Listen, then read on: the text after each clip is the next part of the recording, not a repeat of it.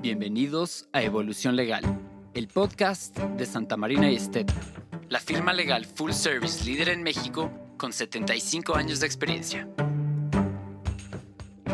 Este es un espacio diseñado para ti que estás preocupado y ocupado por el derecho. No importa tu experiencia, este es el lugar para mantenerte al día con las noticias, opiniones y tendencias que están redefiniendo el Estado de Derecho en México.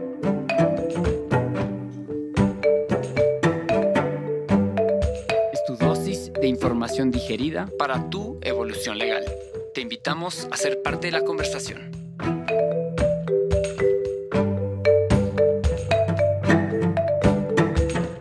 Yo creo que este tema en realidad ya lo estamos afrontando ahorita. Entonces, el conflicto del agua ya no es algo que va a pasar en el futuro, sino es algo que ya lo tenemos el día de hoy, que por ende, pues más que nunca tenemos que dar una solución.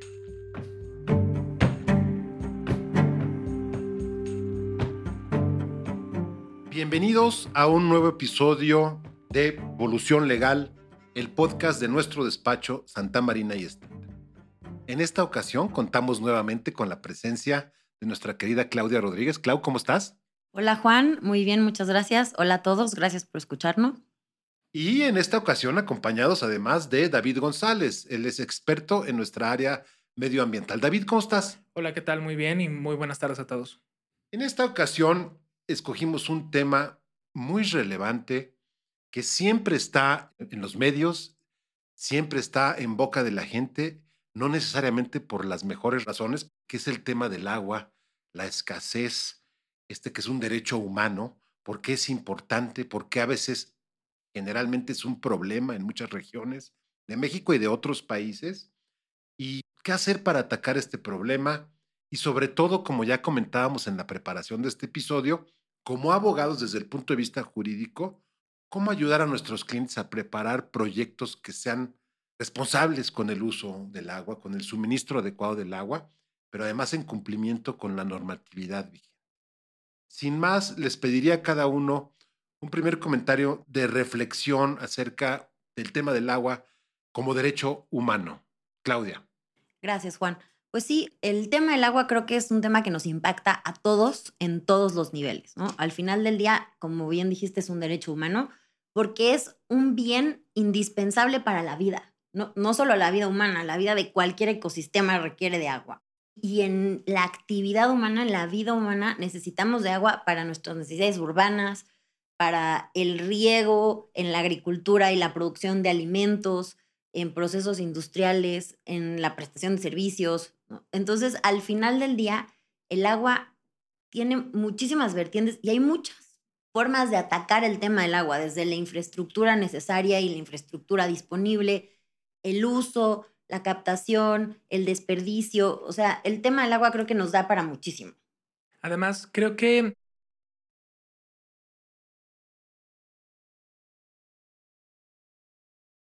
tenemos realmente conflictos hídricos en todo el país. En México tenemos, en la Ciudad de México tenemos problemas con el agua en Iztapalapa. Por ejemplo, hay un enfrentamiento muy fuerte entre los colonos de Santa Fe con otras zonas de la delegación Coajimalpa, etc. Y bueno, o sea, hoy este año tuvimos el conflicto precisamente en el caso de Monterrey, ¿no? Que durante varios meses el racionamiento pues fue bastante severo, ¿no? Entonces, el conflicto del agua ya no es algo que va a pasar en el futuro, sino es algo que ya lo tenemos el día de hoy que por ende, pues más que nunca tenemos que dar una solución. Me gustaría hacer una pausa ahí para, de alguna manera, hacer un hilo conductor en lo que ha ocurrido, de dónde venimos, dónde estamos y hacia dónde podríamos o deberíamos transitar. Tenemos un problema, bien lo dices, en muchas regiones, ya lo tenemos. Es algo que pudimos haber previsto, que pudimos haber anticipado, que pudimos haber trabajado en su momento y que hubiera o solucionado o eliminado o cuando menos mitigado considerablemente el problema, David? ¿Qué nos faltó?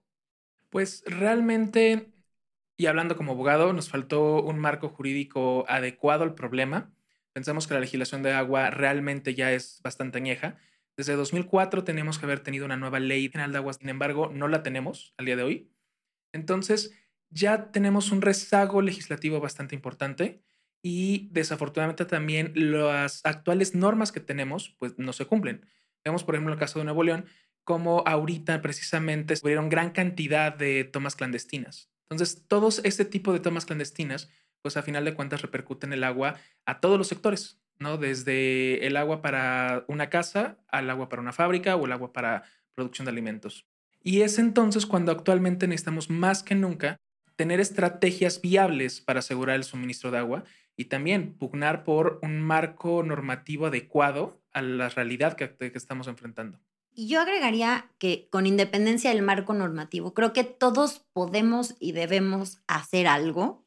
Cada vez más los criterios ASG hacen que las empresas tomen acciones para reducir su consumo de agua, el impacto que tienen sus aguas residuales, para que las aguas residuales que descargan sean de mejor calidad.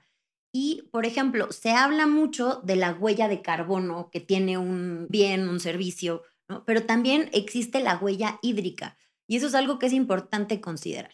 ¿Y qué es la huella hídrica? Es cuánta agua se requiere para producir un bien y para que ese bien llegue a un consumidor, cuánta agua se requiere para prestar un servicio, cuánta agua consume una persona. O sea, cada persona tiene una huella hídrica. Entonces, creo que el darle visibilidad a estos temas, generar conciencia y empezar a tomar acciones, no solo nosotros mismos, sino en nuestra forma de consumir, en el apoyo a las empresas que están tomando acciones para reducir el consumo del agua, para mejorar la calidad de sus descargas. Entonces, creo que este es un tema que todos podemos atacar. Desde luego, además del tema de la huella hídrica, existe el tema de la infraestructura. Creo que no es algo popular, pero hay que invertir en la infraestructura. Tenemos muchísimas fugas de agua que no se atienden, y esa agua se va, se pierde, ¿no? Que es un crimen imperdonable cuando ves fugas de agua y chorros de agua derramándose por las calles. A eso iba yo. En materia de infraestructura, creo que también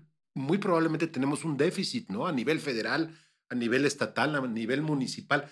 Desde el punto de vista legal, ¿en dónde, en dónde encuadra el tema del agua? ¿Es en los tres niveles? ¿Es transversal? ¿A quién, a quién achacarle, digamos, no solo la responsabilidad de no contar hoy con infraestructura suficiente, sino ponerle sobre la mesa, oye, necesitamos invertir en esto, porque lo que ocurre desafortunadamente en muchas ocasiones, y ya lo decía Claudia muy claramente, a lo mejor no es muy popular, a lo mejor la construcción de la infraestructura o la reparación de la infraestructura, el gastar recursos públicos en ello no necesariamente genera votos en esta mentalidad de la inmediatez electoral, pero sí se necesita.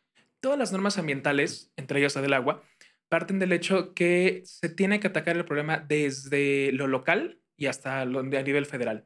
De tal suerte que las leyes establecen una distribución de competencias para cada, para la federación, para los estados y los municipios. En ese sentido, cada quien, digamos, tiene su cota de responsabilidad y qué es lo que tiene que resolver este, en estos problemas, ¿no? Pensemos, el municipio es quizás la parte más básica, porque a través de los organismos operadores municipales, pues es quien nos da el agua precisamente a, nivel casa-habitación, ¿no? Sin embargo, la política hídrica a nivel país, o sea, que los acuíferos no estén sobreexplotados, totalmente pertenece a la federación. Continuando con este tema de la política hídrica y el tema de que, digamos, la normatividad deja muy claro en cada nivel a partir del municipio, el estado y la federación qué le corresponde hacer a cada cual. Parecería de alguna manera vergonzoso y penoso, David, que hay regiones en donde durante temporadas largas del año, ¿no? Hay temporadas de lluvia y de repente parecería que esa misma agua que cayó se perdió, se fue a algún lado y después viene unos meses después una temporada de sequía tremenda en la misma ciudad, en la misma región, pensando en Nuevo León, por ejemplo, en el caso de Monterrey, en la Ciudad de México, ¿qué pasa? ¿Qué nos falta? ¿Falta, digamos, infraestructura hídrica? ¿Qué, ocurre? Principalmente infraestructura hídrica, pero también programas que tenemos que tener todos desde casa, o sea, nada nos cuesta pensar en sacar una cubeta y captar agua. Y obviamente este mismo ejemplo también para las empresas. O sea, si es una empresa bastante grande, la misma analogía de la cubeta es captar el agua a nivel pluvial y también darle un uso a este tipo de agua. Y creo que tocas un tema bastante importante para entender también, digamos, la geografía del país, ¿no? Porque en el norte es un tema de falta agua, ¿no? Pero del otro extremo tenemos al sur, donde es quítame el agua porque me inundo, ¿no? Entonces, tenemos que entender que debemos de tener una política hídrica que dé respuesta a ambos conflictos, tanto lo que está pasando en el norte como lo que está pasando en el sur. En el centro tenemos una ciudad de México pues bastante, con muchos problemas, por, entramos prácticamente en un círculo vicioso bastante fuerte porque cada vez sacamos más agua y entre más agua estamos sacando, más nos estamos hundiendo. Y entre más nos hundimos, estamos eh, estropeando todo nuestro sistema de agua, provocando más fugas. Entonces necesitamos extraer más agua y más nos hundimos y entonces le damos más en la torre al, sistema de, alcantarillado, etcétera, y nos seguimos hundiendo más, ¿no? entonces, un círculo vicioso bastante complejo. Y también consideraría que es importante para las empresas, para los proyectos, saber en dónde pueden desarrollarse, ¿no? Vemos algunas, algunos sectores donde prácticamente un determinado sector se dio en una ciudad que no era el, quizás la, la correcta por el tema del agua, y que lo único que hizo fue agravar más el, problema, ¿no? En México tenemos prácticamente pues acuíferos muy sobreexplotados, principalmente de las grandes ciudades. Y en estos el gobierno federal ya ha señalado decretos de vedas. Los decretos de vedas son instrumentos en donde se prohíbe a Conagua otorgar nuevas concesiones de aguas nacionales. En ese sentido, si alguien quiere un título de concesión para aguas nacionales en un acuífero que tiene veda, tiene que conseguir de otra persona que ya tenía un título de concesión antes de que se declarara la zona de veda, que le transmita precisamente ese, ese volumen de agua.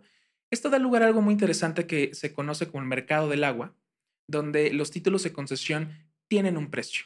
Y hablamos de que los títulos de concesión, o sea, las transmisiones de títulos de concesión suelen ser millonarias. Por eso es importante también cuidar administrativamente hablando los títulos de concesión que es también bastante importante tener, o sea, saber que los títulos de concesión pueden ser un activo de una empresa. Por ende, hay que dar un cumplimiento adecuado, principalmente en las declaraciones que se tienen que dar a Conagua, en los pagos que se tienen que dar a Conagua.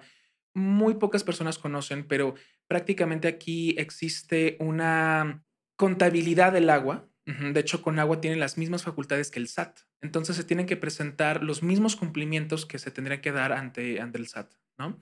Entonces... Tú dices para mantener vigente una concesión. Y déjame interrumpirte ahí. Hablas del mercado del agua y de que las concesiones pueden tener un precio.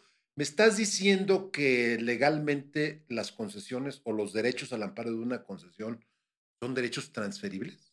La ley de aguas nacionales establece que los títulos de concesión sí se pueden ceder. Legalmente se tendrían que ceder de forma gratuita.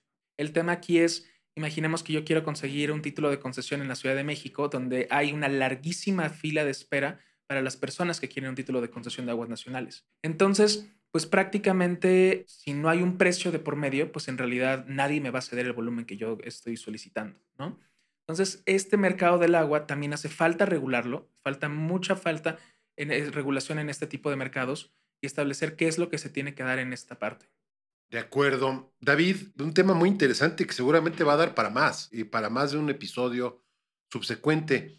¿Algún mensaje de cierre? Me gustaría quizá, si estuvieras de acuerdo, enfocado a tres o cuatro acciones que deberíamos esperar en el futuro inmediato de nuestro gobierno y de los gobiernos en general, de una política holística integral en materia del agua. ¿Qué podría abarcar esta? Y algún mensaje de cierre. Creo que lo primero que debemos esperar de nuestros gobiernos, en este caso el gobierno federal, es tener ya la ley general de aguas que se está eh, esperando prácticamente desde hace 10 años.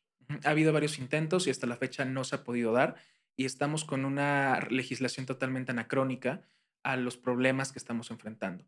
El segundo lugar es entender precisamente la modernización de Conagua. Conagua es una institución muy noble en muchos aspectos, pero también muy rezagada. Estamos hablando que actualmente un trámite con Conagua no este, es menos de un año. No puede, o sea, aunque la ley señala que debe de concluir a los tres o seis meses, Conagua se suele tardar mínimo un año. Una tercera parte sería precisamente una coordinación correcta entre los organismos de agua municipales con Conagua, porque ellos son realmente los encargados de darnos el agua a tu casa, a mi casa, etcétera, a la casa de todos. Y a veces no hay precisamente esta, comunicación entre Conagua y esos organismos operadores. Por una cuarta parte, la generación de infraestructura. Muchos conflictos del agua en donde eh, las empresas están solicitando un suministro de agua, pero con justa razón las personas se oponen a que esta empresa se desarrolle porque ellos reclaman que no tienen agua. Y en realidad, si vemos las cifras, es que sí hay agua y hay agua tanto para la empresa como para la población. El problema es que no hay infraestructura. Entonces, la generación de infraestructura es realmente muy importante, aunque como bien lo decía Claudia, muchas veces no se ve la infraestructura del agua porque está enterrada, porque está, no es como un segundo piso que se puede presumir, sino en realidad es algo que no se ve, pero es algo que en nuestra vida hace demasiada falta. Y como conclusión, pues creo, si me permiten una conclusión legal, creo que a todos los titulares de una concesión de aguas nacionales, de verdad verla como un activo para las empresas, porque eso es. Hay empresas que sin esta concesión, o sea, pensemos una refresquera, pensemos una cervecera, si no hay un título de concesión de aguas, no hay negocio. Entonces es muy importante que se estén dando un cumplimiento correcto a los términos y condicionantes de las concesiones.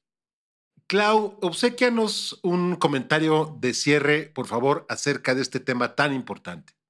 Gracias, Juan. Yo los dejo con un par de reflexiones. La primera es que en materia de agua todos tenemos una responsabilidad, todos podemos hacer algo.